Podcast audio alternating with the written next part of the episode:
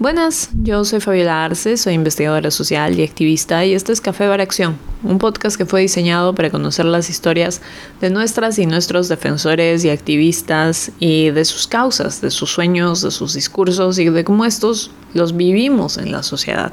La idea de este podcast cuando inició fue acompañar a nuestros luchadores y luchadoras sociales, a nuestras activistas, a sus cafés y bares favoritos y conocer un poco más respecto de qué estaba detrás de sus discursos, detrás de sus sueños y sus luchas y hacerlo a propósito de conocerlas un poco más personalmente, de saber quiénes son las personas que articulan los discursos que están vivos en nuestra sociedad.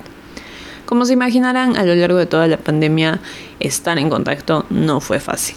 Y muchísimo menos ir a cafés o bares acompañados, acompañados de alguien más. Entonces el podcast paró, se tuvo que reformular, encontró nuevas voces en el camino, lo cual es bueno y seguiremos incorporando pero también eh, tuvo una serie de retos en términos de continuidad. Y es así que Café Acción se detuvo, se detuvo durante un tiempo largo y ahora estamos de vuelta con conversaciones que tienen que prescindir de cafés y bares, pero que no tienen que prescindir de sueños y de luchas. Y eso es lo que estamos intentando hacer ahora. Así que bienvenidas, bienvenidos y muchísimas gracias a quienes se han quedado sintonizándonos durante todo este tiempo. Muchísimas gracias a quienes han descubierto el podcast durante este tiempo de ausencia y se han quedado escuchándonos y esperamos que estos episodios que siguen les gusten también y que pronto podamos volver a vernos en cafés y bares. Esto es Café, Bar, Acción.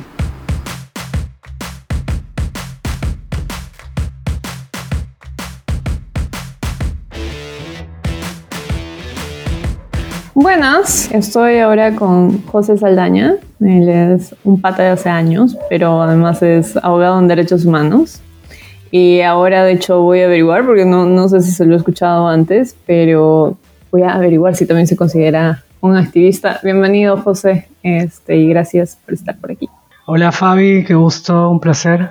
Y no sé, encantado pues ahí de conversar, de cosas y todo lo que digas. José, la, la primera pregunta es súper directa y, y, no sé si es simple, pero directa es. ¿Tú te consideras un activista? José Saldaña es un activista. Ah, no sé, creo que no. O sea, no me gusta la palabra o la definición, para ser honesto. Em, yo me acuerdo que le pregunté a, eh, a la mamá de un, de un, amigo en Estados Unidos, que era puertorriqueña, una vez eso de, o sea, que tú eres un activista, porque me estaba contando de su labor social y, y ella me dijo, no, yo esa, no soy eso, yo soy yo lo que me toca hacer como puertorriqueña que trabaja con migrantes en, este país, lo hago porque es lo que me toca como una cosa. Y yo quisiera también como el trabajo que yo considero que, que hago de derechos humanos es, es este como menos que un, no sé, no un activismo, sino como una necesidad, ¿no?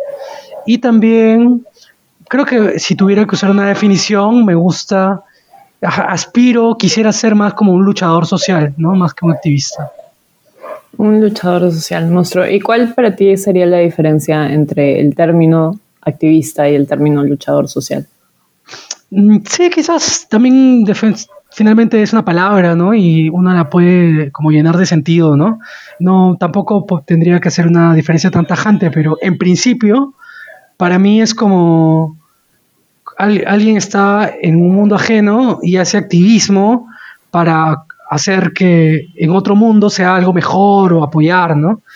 Pero yo no quiero, o sea, no creo que, no quiero sentirme ajeno o tan ajeno a, a las luchas y procesos sociales que acompaño.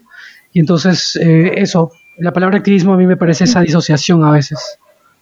Y José, ahora en qué luchas y, procesos sociales crees que se concentran tus actividades principales?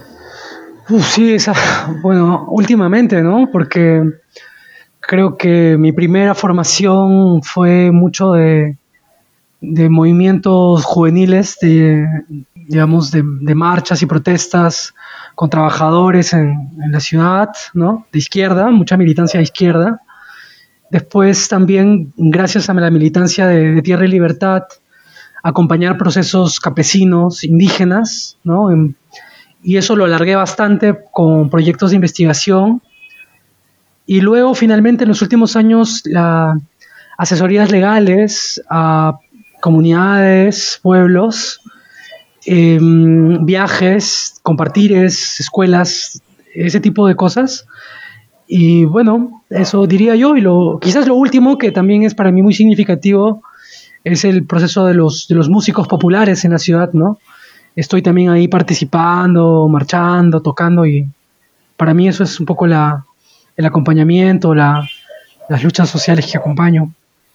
¿Y cómo llegaste a las luchas sociales? Digamos, ¿a partir de qué edad o, cuándo en la vida tú consideras que, que efectivamente dice ya, yo participo socialmente de estas luchas o yo soy efectivamente parte racionalmente de, de las luchas sociales de mi sociedad?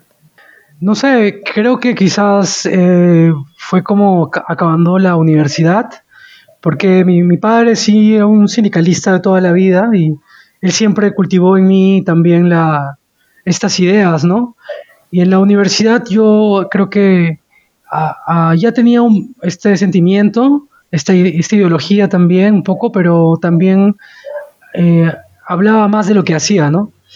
Y acabando la universidad, creo que como me cansé un poco de esa dinámica de, del derecho bien, bien cerrado y comencé a, a trabajar como a los 23 años, como te digo, con, con, mucha juventud, ¿no? O sea, nos juntamos con colectivos juveniles y comenzamos a hacer memoria por el tema de Fujimori, de Alan García, eh, las víctimas de derechos humanos, después comenzamos a trabajar con sindicatos, sindicato de trabajadoras del hogar, el sindicato de, de Sedapal y así. Eh, supongo que en esa onda me, he formado o me he iniciado, ¿no? En todo tu inicio, digamos, dentro de, de las luchas sindicales, ¿tú ¿Qué es lo que consideras que es como lo más urgente en el país? Ahora has mencionado um, gobiernos, quizás un poco para el contexto de quienes puedan escuchar cuál es la importancia de hablar de Fujimori, de Alan García, de vincularlos a la lucha sindical. Uy, la, la construcción, reconstrucción, recuperación de la memoria um, es una cosa esencialmente política, ¿no? Y um, Fujimori fue un enemigo de los movimientos sociales persiguió líderes sindicales, a líderes y lideresas de izquierda en todo el país, alcaldes, autoridades.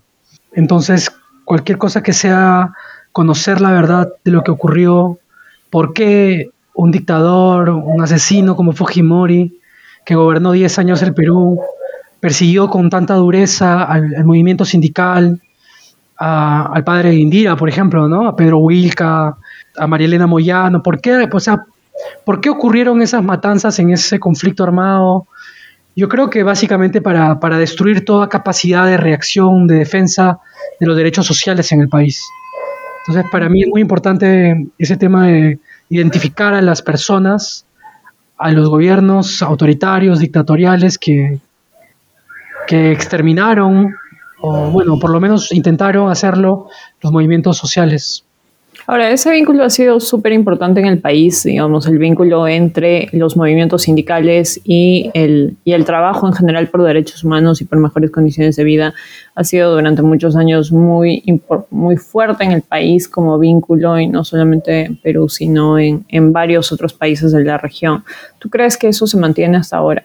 Ha pasado lo que ha pasado en muchos países, que hay un sindicalismo que se ha burocratizado y se ha este, acomodado un poco al sistema y tenemos unas centrales sindicales que en realidad son poco representativas en varios países, también en el Perú diría yo, pero al mismo tiempo hay un sindicalismo súper joven que yo veo que está en ebullición y definitivamente está vinculado, o sea, yo veo a más mujeres, veo con agendas más diversificadas, veo a sindicatos muy este, juveniles, entonces yo diría que sí, definitivamente la gran fuerza social del Perú tiene un gran componente trabajador, ¿no?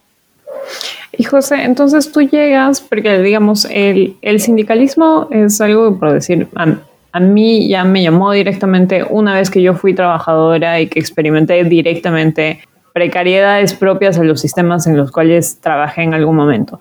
Pero tú llegaste al sindicalismo antes, llegaste al sindicalismo por, por la experiencia de tu familia, por la experiencia de, de tu papá, de, de todas las ideas que él pudo inculcar también. ¿Cuáles crees que fueron las principales? bueno, creo que mi padre también como es de otra generación eh, y en su juventud su, su parte más idealista, soñadora, eh, que además viene de su experiencia, ¿no? De, por supuesto, de la pobreza del campo, ¿no? Así de, de la pobreza de, de, la de Huancavelica, ¿no? Entonces, eh, él en la Universidad San Marcos encontró una época en la cual la esperanza de, de la juventud latinoamericana era, era Cuba, ¿no? Era la revolución socialista en el mundo, ¿no? Y entonces, este, definitivamente mi, mi padre incubó esos eh, valores en mí, ¿no? O sea, me, me, hacía cuestionar por qué un médico tiene que ganar más plata que un barredor, ¿no? ¿Por qué, por qué tiene que un presidente ser más importante o tener más oportunidades que la trabajadora de, de, del campo? Y esas cosas que yo podía responder diciéndole, pero es que un médico ha estudiado más, ¿no? O es que la autoridad ha sido elegida. Y mi padre siempre las desafiaba, ¿no? Y en algún momento, la verdad es que para mí como eso cambió, cambió. Realmente yo creo hasta el momento que eh, es un sistema esencialmente injusto que eso ocurra. La gente debe estudiar, debe ser médico porque ama curar a las personas y no porque va a ganar más plata o porque va a oprimir a los que no alcanzan ese nivel de educación, ¿no? Eh, por ahí yo creo que un poco fue la, la construcción de, esa idea en mí, ¿no? ¿Y esto cuándo lo trasladas tú a acción tuya propia?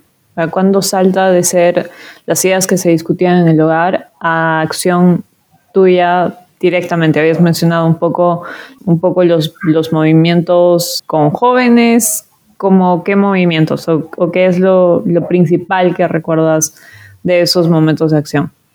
Bueno, si tuviera que elegir un momento muy significativo, ¿no? Fuera de las marchas en la ciudad y todo, yo realmente creo que es en el momento en que viene esta Marcha Nacional del Agua en el año 2012. Yo tenía un año de haber salido de la universidad y mm, habíamos visto todos por televisión cómo una empresa minera transnacional quería imponer un proyecto en un territorio que era frágil de ecosistemas y donde las propias comunidades decían, no, queremos esto y tenemos razones técnicas y tenemos la experiencia de que Yanacocha ya está en Cajamarca y no queremos que venga Selendín. Y vinieron luego miles de personas desde Cajamarca caminando hasta Lima y Lima fue un mar. Y entonces en ese momento yo dije, esto es algo muy grande, esto es algo que veo que es un movimiento nacional, que es por la defensa del medio ambiente, que es la defensa de la cultura. Y yo en ese momento decidí integrarme a Tierra y Libertad y comencé a viajar por las bases de Tierra y Libertad que luchaban contra la, contra la minería en sus territorios.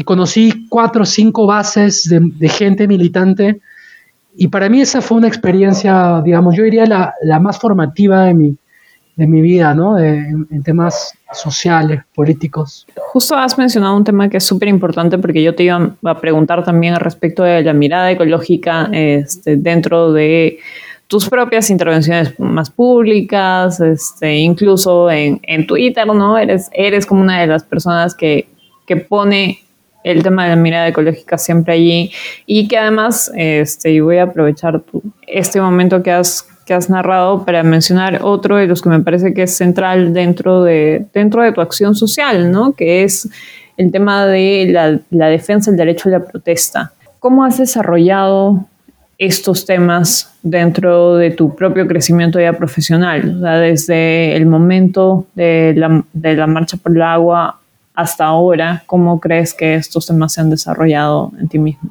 Definitivamente yo creo que ahí sí como que tocas un tema que para mí es mm, sensible, muy importante, ¿no? Porque eh, creo que una de las cosas que más me indigna, así, que es como la... O sea, creo que a todo el mundo, ¿no? Pero cuando uno ve que eh, se oponen a las... y los trata el Estado con un nivel de violencia que llega a matarlos, ¿no? Y, eh, no sé, yo desde que la primera vez que entendí qué es lo que ocurría, ¿no? Que el nivel de violencia al que se llegaba y todo, hasta ahora que hemos visto en la ciudad que mataron a, Inti y a Brian, ¿no? Y me hierve, sinceramente, ¿no? O sea, me exploto, mm, primero me, me genera mucha rabia, mucho dolor, y también a partir de eso tengo o intento hacer algo con esa fuerza, de, con esa rabia, ¿no? Canalizarla por, por otros lados y para mí es eso, el derecho a la protesta, ¿no? Defender a la capacidad de la gente, especialmente de la gente oprimida, de la gente pobre que lucha por sus derechos, de devolverle o reconocerle siempre la capacidad de decir su verdad, de enfrentarse al poder, ¿no? De, de no bajar la cabeza, de no dejarse golpear, oprimir, violentar. Para mí ese es el derecho a la protesta, ¿no? Mm, y yo por eso es que es una de las cosas que como abogado incluso me, me interesan particularmente. Justo iba a mencionar eso, porque claro, tú ya eras abogado en el momento en el que te insertas como más fuertemente a movimiento social, lucha social, en efecto, y tú tienes además una tesis sobre el, que, que trata también sobre el derecho de protesta en el país. Tú ya te venías, te veías venir tu área de concentración en derecho de protesta o, tu, o una serie de expertices que ahora sé que tienes este, respecto al derecho de protesta en particular o, o, de este eje de la mirada ambiental dentro de tu trabajo desde antes, desde que eras estudiante, o es algo que efectivamente llega junto con tu acción social eh, después de la universidad? La verdad, yo diría que llega mucho más en el, en el campo del acompañamiento, cuando ya yo me sentía estaba militando al lado de algunas luchas sociales y lo he trabajado. Eh, sí, para aprovechado las cosas que hacía más académicas, conectándolas con, con esas experiencias. Y definitivamente, pues este, mi trabajo de protesta, el derecho a la protesta en Cajamarca, está ligado con lo que yo ya había visto, vivido y acompañado. Y más recientemente en Espinar, también he hecho investigaciones también tienen lo mismo, el mismo patrón de violencia, muertes y conflicto social, ambiental.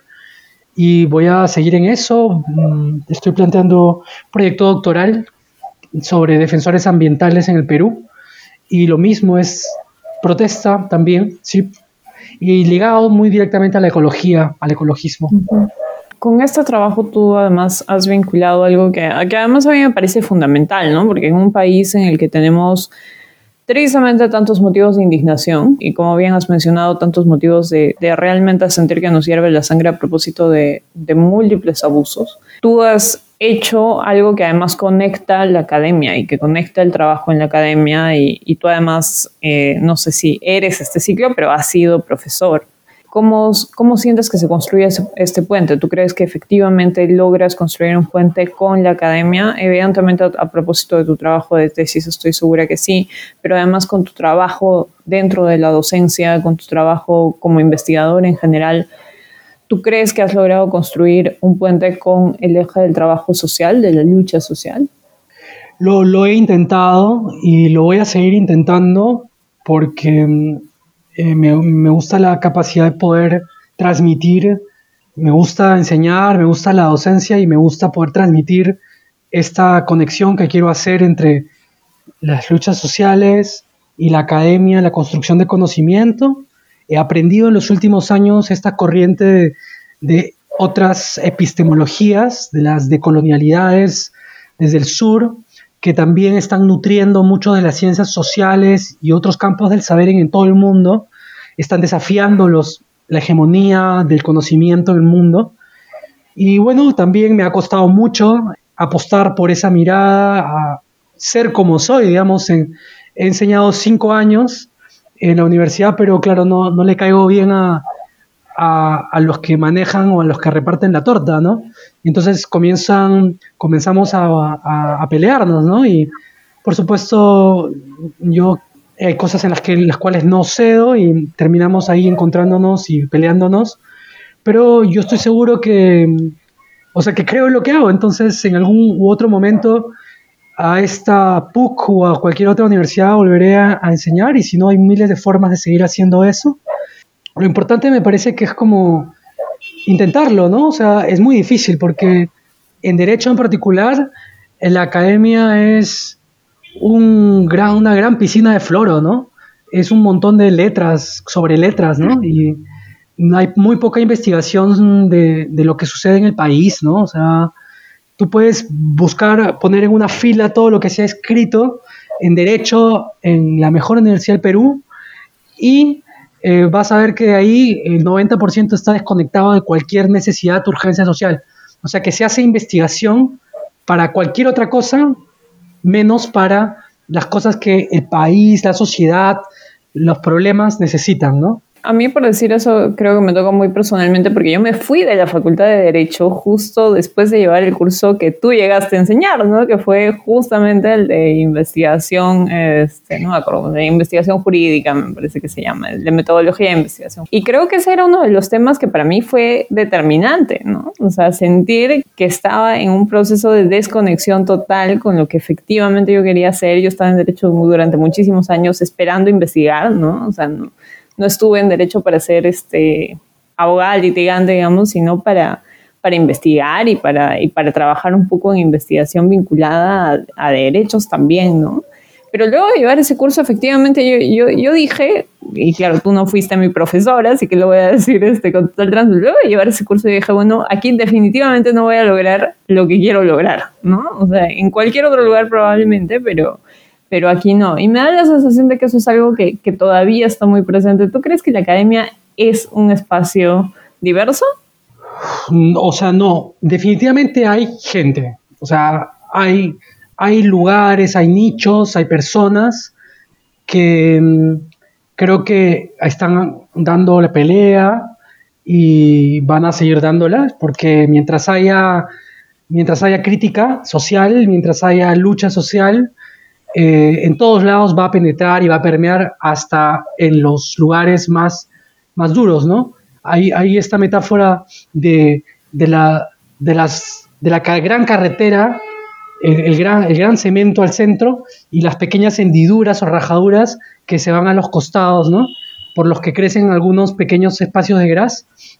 Para mí esta academia de las universidades privilegiadas del Perú y en realidad casi de todas las universidades son así este gran cemento y hay, hay hendiduras porque el sistema es incompleto. Y entonces yo, bueno, desde ahí o desde afuera creo que voy a siempre sumarme al esfuerzo de construir conocimiento que, que, sirva, ¿no? Bueno, ojalá que, ojalá que se pueda. Ahora que, ahora que lo digo me, me hace recordar que tengo que ponerme, tengo que ponerme las pilas. bueno, aunque no sea un recuerdo tormentoso, todo bien. Otra pregunta eh, que está vinculada a, tu experiencia fuera de Lima, en realidad. Eh, tú creciste en Lima. Sí. Tú creciste en Lima y tu experiencia fuera de Lima es una experiencia que adquieres ya profesionalmente y ya a propósito de tu, de tu activismo social. ¿Cómo, ¿Cómo describirías la experiencia que tuviste fuera de Lima? Bueno, sí crecí en Lima, pero no conocí por primera vez em, toda mi familia, mis, mis dos padres, mis cuatro abuelos, toda mi familia es de Huancavelica. Y yo he ido desde niño a pasar temporadas largas a Huancavelica, a la tierra de mis padres, ¿no? A Tantará, en Huancavelica, en Castro Virreino. Entonces, este, yo en primer lugar, mi conexión con la música andina, con el campo, con los animales, con la, con la chacra y todo eso viene desde muy niño también, felizmente, ¿no? Este, con el quechua también, que mis cuatro abuelos son quechua hablantes, ¿no? Mis padres también. Y cuando vuelvo o voy al campo, en realidad, eh, cuando ya de grande voy a hacer este trabajo más investigación, acción, en realidad eh, me, me, siento muy, muy a gusto rápidamente. Lo, que, lo único que genera súper un impacto en mí, para yo que diría que es la selva, ¿no? Que sí es un mundo completamente nuevo y que yo siento muy ajeno todavía, ¿no? Es realmente otra, otra cosa, ¿no? Ahora, eso es súper importante también pensado en nuestro país en particular y también pensando desde Lima y, y querrámoslo o no ahora vinculados a un espacio que también es central y que también es, es capitalino en una serie de elementos, ¿no? Y justo quería, quería mencionar esto porque no sé si, si todas las personas que nos estén escuchando lo hayan visto, pero hubo un reportaje hace relativamente poco analizando el voto del sur obviamente a mí como cusqueña me hirvió la sangre al ver que eh, no había absolutamente nadie del sur este, siendo entrevistado, ¿no? Eran, no solamente eran solamente hombres, que ya de por sí es algo reprochable, sino que además eran hombres desde la capital y me parece casi con 100% de seguridad que han crecido en la capital hablando acerca del el voto del sur, ¿no? ¿Cuán no sé si tóxico, perverso, etcétera. No, sé exactamente qué, tipo de adjetivo ponerle, pero ¿cuán dañino crees que es el pensamiento central, este, centralista eh, en el país? O sea, yo me imagino que cualquier persona, incluso una persona, un científico social, le hubieran preguntado el tipo de preguntas que le hacían tan categóricas sobre cómo vota el sur, hubiera respondido, o sea, no sé, o sea, no puedo responderte esa pregunta, lo mínimo, pero estos patas correspondían de una forma tan tajante como conociendo exactamente, homogeneizando algo tan diverso además, y además de una forma bastante exotizante, ¿no? Este, a su, sí, pues vota radical, no, creo, ¿no? O sea, hay de todo, o sea, una cosa es Cusco ciudad, otra cosa es Cusco provincia, otra cosa es urbano, rural, y entre Cusco y Arequipa, en fin, o sea, lo peor es que esa forma de dirigir el país está presente, pues, esa es la forma en que dirigen el país. Total. Y además a mí, eh, y aquí muy honestamente algo que me fastidia muchísimo, en gran medida porque yo quiero volver a enseñar a Cusco. O sea, yo quiero, eh, eh, estoy acá como que muy en el chip de tengo que terminar de estudiar y etcétera, etcétera, y quiero hacerlo lo mejor posible, pero yo quiero volver a enseñar a una academia que existe. Y a mí algo me fastidia muchísimo es que la academia en Cusco existe y no es que no tenga historia de construcción del pensamiento nacional tiene muchísima historia de construcción del pensamiento nacional. Este, en Puno pasa algo muy similar, ¿no? Hay mucho pensamiento desde Puno este, respecto de lo nacional. Arequipa, similar. Ayacucho también, ¿no? O sea, muchos espacios este, en donde se ha concentrado mucho buen debate sobre el desarrollo nacional y a los que se, se refieren regularmente este, desde Lima como si fueran cualquier cosa total y completamente desconocida. Y a mí sí me fastidia muchísimo, ¿no? Es algo que, eh, es algo que siento que es grave y en, y en, ese sentido justo quería tocar ese tema contigo porque yo creo que mucho de tu aproximación al, al discurso sobre el país escapa del, del margen que Lima impone a muchas personas que piensan desde Lima. Sí, y las leyes las hacen, las leyes las hacen en Lima, pensando en Lima, y gobiernan con políticas públicas esas personas.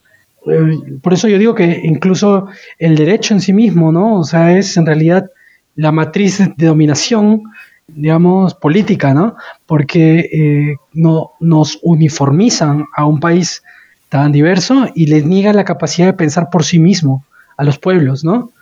Eh, o a gobernarse por sí mismos, según sus propias ideas que vienen de su propia experiencia. Esa es la dominación del conocimiento, que es la, principal eh, objeción que las teorías decoloniales hacen, ¿no? Eh, la, la forma hegemónica de pensar, que además es importada, o sea, es también mirando hacia, hacia el norte, ¿no? O sea, vienen de Londres a estudiar, lo ponen de viceministro y cree que conoce el Perú. Y ponen por todos lados en su Twitter, soy de la Universidad de Oxford, soy de Cambridge, soy de LSI, no sé qué, y creen que conocen el Perú, pero son unos opencos. O sea, no conocen el Perú, entonces no pueden gobernarlo. Y para mí ese es también el desafío académico, político, epistemológico, ¿no? Romper con ese centralismo implica eso, me parece, ¿no? Total. Y tú has mencionado, además, cuando mencionabas un poco tu, aproximación a la lucha social, mencionaste cultura y mencionaste cultura a propósito de eh, la actividad de músicos populares en especial. ¿Cuál es el impacto que sientes que tiene la cultura dentro de las posibilidades de acción social en el país y, dentro de, de, la narrativa que ahora tiene la acción social en el país también? ¿no? Wow, sí, que ya hay varias personas que justo los compañeros músicos que están en eso están justo con esas preguntas y ah, yo no soy el mejor pues por no he teorizado, no lo he reflexionado a un nivel tan ordenado, ¿no? Lo que te puedo decir es un poco mi sentir y mis intuiciones, ¿no? O sea, mi sentir por un lado es cuando hago produzco música, Sicuri, Las Quenas, es, los guainos que recupero, este, realmente me, me desconecta a veces, ¿no? Y me, permite tranquilizar, es una experiencia subjetiva muy, muy íntima que me da paz y que me conecta de un modo diferente a mi, a mi historia personal. Ahora, en el, en el plano más político, ¿no? En realidad, mm, esto lo tenía muy claro los grandes pensadores del sur andino peruano, ¿no? Que es que este, es, la expresión cultural no es folclore, la expresión cultural es en realidad parte de un todo, ¿no? Y ese, ese, esa cultura que está viva, que no es premoderna, sino que está insertada en la modernidad, tiene también un pensamiento político propio, un pensamiento legal propio, pensamiento histórico, sociológico, etc. Entonces, para mí es importante eh, rescatar, recuperar, defender la cultura porque no es solamente la expresión musical, ¿no? sino es todo lo que viene acompañado con eso. Y José, ¿es posible comprender la lucha social sin pensar en el acervo cultural? O sea, definitivamente me parece que, es, que no se puede, ¿no? Es, en este país menos, en nuestro Perú, en nuestros Perúes. Y creo que lo tenía clarísimo eh, José María Argueas, ¿no? Que hizo trabajo antropológico e hizo trabajo musical, que es el, para mí como uno de los más grandes ¿no? de, la, historia, ¿no? Sí, en eso estamos absolutamente de acuerdo. Además, este, yo también coincido en que es uno de los más grandes de la historia y uno de los que más, que más temas pudo comprender de muchos espacios de los que ahora la academia habla sin, sin ningún tipo de empatía ni proximidad. No sé. Pero bueno, José, ¿cuál es tu experiencia con los músicos populares? ¿Cómo, cómo llegaste a los músicos populares? ¿Cuál fue tu experiencia? con ellos. Este, acabas de mencionar un poco que ahora además tienen muchos diálogos respecto de cuál es la formulación de la, acción social desde ese espacio. ¿Siempre fue así? Este, ¿Siempre tu experiencia fue así, vinculada tan fuertemente a la acción social con los músicos? ¿O cómo llegas allí? Yo la música por la, por la PUC eh, de casualidad, así, como acompañando. Ah, y luego en las marchas eh, conocimos a músicos eh, sicuris también, pero que aprovechaban el momento para poder ponerle sabor a las marchas y algo de, alegría a la lucha social. Y cuando mm, llegamos a este grupo, que se llama el colectivo Chamampi, encontramos que son gente súper formada políticamente gente que la tiene clara. O sea, tú te metes a, sus reuniones, a sus colectivos, y estos patas, estas compañeras, este, tienen claro qué cosa es la lucha de los maestros en el Perú, en la educación pública, saben cómo está la educación universitaria en la Cantuta, en la Universidad Callao, en la San Marcos. Eh, tienen una mirada geopolítica, de política internacional, de dónde se ubica el Perú. Entonces tú dices, estos patas que son músicos, en realidad han construido un pensamiento político propio y yo ahí, a mí me encanta ese lugar porque, o sea, yo hoy siento que, que soy un músico que va a aprender política con ellos, ¿no? De los compañeros que la mayoría son más jóvenes que yo y bueno, tienen una gran experiencia, ¿no? Social, sobre todo para compartir. Y es un poco así como me vinculo y hasta el momento, pues no participo, ¿no? Pero, bueno, quizás con, con, con, el, con el trabajo y todas las cosas, no estoy tan activamente, pero, pero ahí estamos, ¿no? Y José, ¿cuáles crees que son los, los retos más grandes ahora de la acción social? Eh, bueno, yo como soy cercano diría que las luchas territoriales en los lugares donde hay grandes proyectos de inversión, especialmente minero, eso es un corazón de luchas infinito, muy grande porque implica todo el tema cultural que habíamos conversado. Están las luchas eh, sindicales, laborales, como los de los trabajadores agrarios que han estado en diciembre parando al país. Y me parece a mí que la, que la lucha de las, de las mujeres, ¿no? de las diversidades en, las ciudades, en el campo, están trayendo una potencia bien, bien grande al país. ¿no? Al margen de que tengamos presidentes bolsonaros como este tipo que está entrando, a mí me parece que vamos a tener que seguir luchando, ¿no? Y ahí la potencia de la resistencia está en esa gente, ¿no? En esas jóvenes que están dándolo, ¿no? Todo, ¿no? ¿Y cuáles crees que son los retos a nivel personal? ¿Cuáles son los retos a nivel personal de, estar involucrado en la lucha social, de ser un luchador social? Bueno, ojalá, ¿no? Si, las cosas salen bien, voy a poder dedicarme eh, a la investigación, eh, producir conocimiento a través de las cosas formales de la academia, que, que quiero hacerlas también me permiten vivir, o sea, sostener económicamente, pero creo que en ese tiempo de investigación, que espero que dure entre 4 y 5 años, a mí me gustaría ir a, irme a vivir al, al, sur, ¿no? A, entre Espinar, Chumbivilcas y el Cusco, y quisiera en ese tiempo trabajar investigando mientras soy abogado de las comunidades, ¿no? Quisiera ir a litigar, a asesorar, y eh, mientras que aprovecho para recoger información, voy también sirviendo a, como dicen los amarquinos, ¿no? Sirviendo al pueblo de todo corazón. ¿Cuáles crees que han sido tus, tus dificultades hasta ahora vinculadas a la lucha social? ¿Qué hubiera sido diferente si es que, no sé, te graduabas y te ibas a, un estudio de abogados a trabajar. Dicho sea, pues no te imagino ya demasiados años para imaginarte este rol. Ah, pero, ¿qué dificultades crees que no hubieras tenido que atravesar? Ciertamente hubieras tenido otras, pero, pero ¿cuáles crees que, que no hubieras experimentado?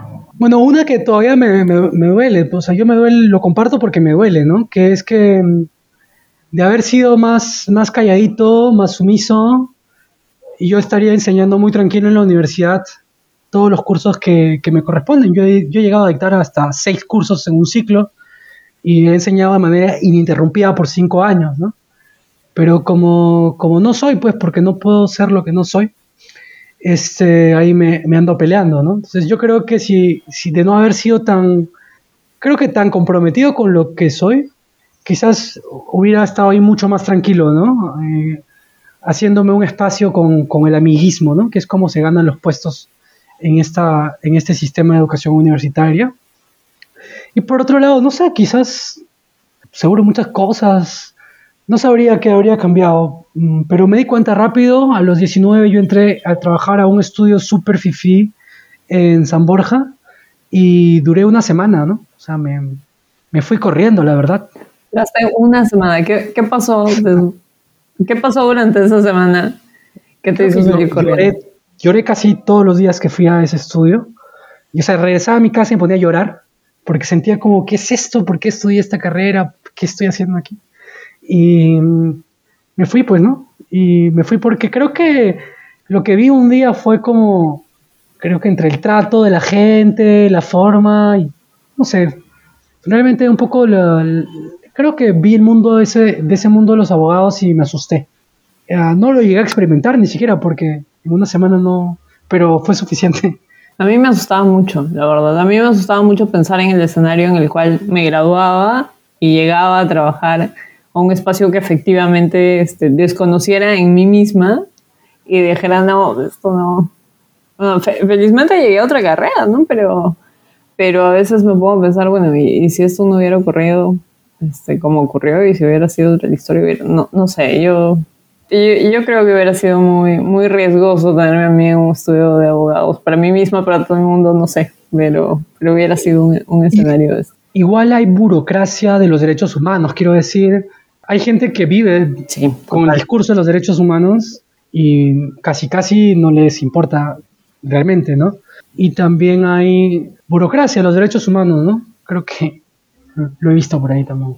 Total, o sea, a mí al menos ese, verlo desde el movimiento feminista para mí es muy claro, ¿no? O sea, la cantidad de agresores sexuales y acosadores que son este, grandes referentes de, los derechos humanos y la libertad de expresión en el país, es como que dices, Dios santo, es, es algo que se hace bastante evidente y, y, es algo que francamente debería ser, debería ser mucho más titular que, que tantas otras cosas que se ganan espacio en medios y que no comprendo qué hacen ahí. Pero sí, total, totalmente, estoy totalmente de acuerdo allí. Y, y bueno, y quizás ya como para, para ir cerrando, ¿cuáles crees que han sido las los espacios más gratificantes de, la, de la acción que has tenido hasta ahora, de la experiencia hasta ahora en la lucha social? No, pues muchísimos.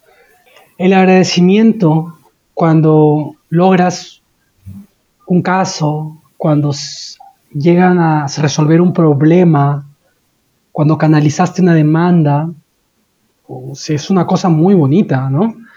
Y la solidaridad es que, que tejen en esas encuentros colectivos, escuelas, compañerismo, eh, es eh, invaluable, ¿no? Y hay un montón de cosas, en realidad de sobra, ¿no? Muchísimo. Eh, yo diría que, que, ese tipo de cosas, por ejemplo, ahora me toca trabajar con, con una presidenta del Congreso que en realidad es una abogada de derechos humanos, que en realidad es una luchadora social. Y, y me da la gratificación de, que nos tocó estar ahí, casi por obra del, del azar, pero creo que es una de esas cosas que suceden porque hiciste una trayectoria y acaban juntos en básicamente en el infierno, pero juntos y hermanados entre compañeros, ¿no? De lucha social. Y entonces ya estamos viendo cómo resolver ahí, cómo lidiamos con Lucifer y sus diablillos, pero entre compañeros. Eso me gusta, ¿no? También es eso, esas redes, ¿no? Eso que acabas de decir me recuerda mucho a la palabra sororidad, solamente que en, creo que el, el, concepto es bastante similar cuando pensamos en, en los grupos de mujeres y, y, en los espacios feministas. Cuando nos referimos a la sororidad, creo que precisamente nos referimos a eso, ¿no? Que si tienes que lidiar incluso en el infierno, lidias del lado de la otra y ya está. Y, y ese es el conjunto un poco, ¿no? Este, así que sí, creo que ese es, creo que ese es un, una gratificación compartida respecto de, de todo lo que pueda hacer acción social en el país, ¿no? ¿Y qué esperarías ver en el país en los, en los años siguientes o en la región este, de las Américas, si quieres, en, en los años siguientes? Um, yo lamentablemente, por un lado, diría que vienen tiempos muy, muy duros y violentos. Siento que eh, el desahucio a, los derechos sociales, el, empobrecimiento de las personas, y la agudización del, capitalismo en su versión extractiva están entrando con mucha fuerza. Los movimientos conservadores, ultraderecha, militares, van a entrar con la violencia que, que América Latina conoce. ¿no? Eh, entonces es de mucha preocupación y al mismo tiempo, como siempre, eh, siento que es la capacidad de organización social, de la juventud, del pueblo trabajador, del movimiento indígena y campesino que ha defendido siempre nuestro territorio a lo largo de la historia, es la única esperanza. Entonces yo lo que veo es mm, volver, volver a, esos espacios naturales de, de resistencia, eh, es lo que estoy viendo al momento, ¿no? Y eh, con mucha preocupación lo digo, pero con mucha esperanza en que en esa gente, en esa gente que he conocido, ¿no? que, que, veo que es capaz de, de, hacer grandes cosas, en ellos deposito mi, mi, esperanza. Y José, ¿cuál esperas que sea tu rol en eso que esperas ver de, de la región y del país? Habías comentado que esperas tener algunos años de posibilidad de investigación y, y vinculado a otros espacios que no sean la capital, pero ¿cuál esperas que sea tu rol después de eso? Eh, ¿Tienes alguna perspectiva de, de, cómo esperas formar parte de, de ese proceso, sea, sea más, más como lo imaginas ahora o no en el país? Mm, no, bueno, es difícil proyectarte tanto, pero si tu, tuviera que hacerlo, me, me, imagino culminando este, ese tipo de obras de investigación que sean útiles para las luchas sociales eh, presentando libros, haciendo eh, difusión en, ojalá que, que, se pueda en quechua cuando trabaje en esas, en esas zonas que además ya conozco y tengo que volver, ¿no? Eh, me imagino haciendo música, la verdad, haciendo música y siguiendo trabajando con los músicos populares con los que estamos. Eh, quizás ya de vuelta en la ciudad en los lugares donde nos toca estar. Los compañeros están en todas. Felizmente estamos ahí como buen militante. Los compañeros tienen un norte bastante claro y yo estoy con ellos. Bueno, José, creo que ha sido súper interesante y además este, es súper interesante también cuáles son tus planes. Creo que no habíamos tenido chance de, comentar en ningún momento antes. José es amigo de, de, hace años, así que en algunos momentos hemos tenido oportunidad de comentar nuestros planes a futuro, pero en, en esta ocasión en particular es la, es la primera vez también que escucho con, con más detalle cuáles son tus planes para los siguientes años y, y me alegra mucho escuchar además si vas a Cusco allí paso a visitar. este, con, un poquito más de frecuencia que, que, a otras regiones seguramente. Y bueno, ¿en qué crees que, que debería articularse la, la, lucha social para los años que vienen, que no sabemos, estamos justo previo a elecciones, a unas elecciones que no pintan tan bien tampoco. ¿Qué crees que deberíamos articular en términos de lucha social? si es que algún otro luchador, luchadora, luchadores social eh, está escuchando esto, ¿en qué quisieras que se articulen los esfuerzos? Mi idea siempre ha sido, y lo he visto, en que los movimientos de acción social sean capaces de generar espacios de intercambio y lo que llamamos como intermovimientos, que, que las mujeres feministas y diversidades logren incorporar sus ideas de igualdad, de lucha en, los imaginarios de las comunidades, ¿no? campesinas, indígenas, que al mismo tiempo las jóvenes luchadoras de las universidades y los trabajadores entiendan que, que, la protección de la tierra, del medio ambiente, de la identidad cultural de nuestros pueblos son indispensables para transformar el sistema que los oprime. En fin, identificar que en los distintos sistemas de opresión están eh, entrecruzados en sí, y si es que no somos capaces desde el movimiento también de entrecruzarnos, de hermanarnos, no vamos a ser capaces de enfrentar al monstruo, ¿no? Entonces, yo he visto experiencias micro, esas cosas, ¿no?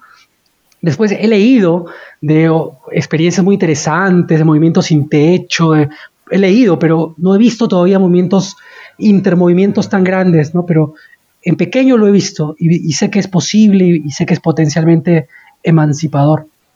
Allí algo que a mí me llama poderosamente la atención es que creo que el, que el movimiento contra la crisis climática es uno de esos que está articulando más fuerzas, al menos en, en, varios espacios alrededor del mundo con certeza, pero creo que también el país ha logrado hacerlo de forma bastante única y creo que está en el proceso de, de, continuar a hacer eso. ¿no? creo que si es que hay algo que nos, que nos vaya a tocar y probablemente a arrollar en los siguientes años es justamente el tema de la crisis climática y, espero que sea uno de los puntos que efectivamente congregue más voces y fuerzas también. Definitivamente. Pero bueno, José, nada, ha sido muy bacán escucharte, ha sido muy bacán volverte a, a ver, aunque no te vayan a ver por aquí, pero, pero ha sido muy bacán volverte a ver, este, aunque sea en medio de una pandemia y virtualmente. Y, y, te agradezco mucho haber sido parte de este episodio, que, este, que además irá saliendo junto con otros con algo menos de ruido, pero, pero con formato virtual hasta, hasta que la situación de pandemia este, se, se retrotraiga y permita algún otro tipo de intercambio.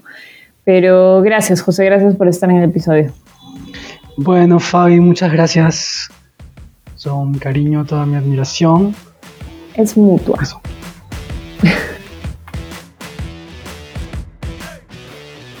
José Saldaña Cuba ha sido asesor jurídico en distintas entidades estatales, ONGs y organizaciones sociales, profesor de Derecho e investigador en Derechos Humanos, los pueblos indígenas, medio ambiente y recursos naturales. Ha sido también abogado de la Corte Interamericana de Derechos Humanos y es actualmente asesor jurídico de la Presidencia del Congreso de la República. Si quieren seguirlo, lo encuentran en redes sociales como J. Saldana Cuba y espero que este episodio les haya gustado tanto como a mí y que nos podamos escuchar en el siguiente episodio de Café, Bar, Acción.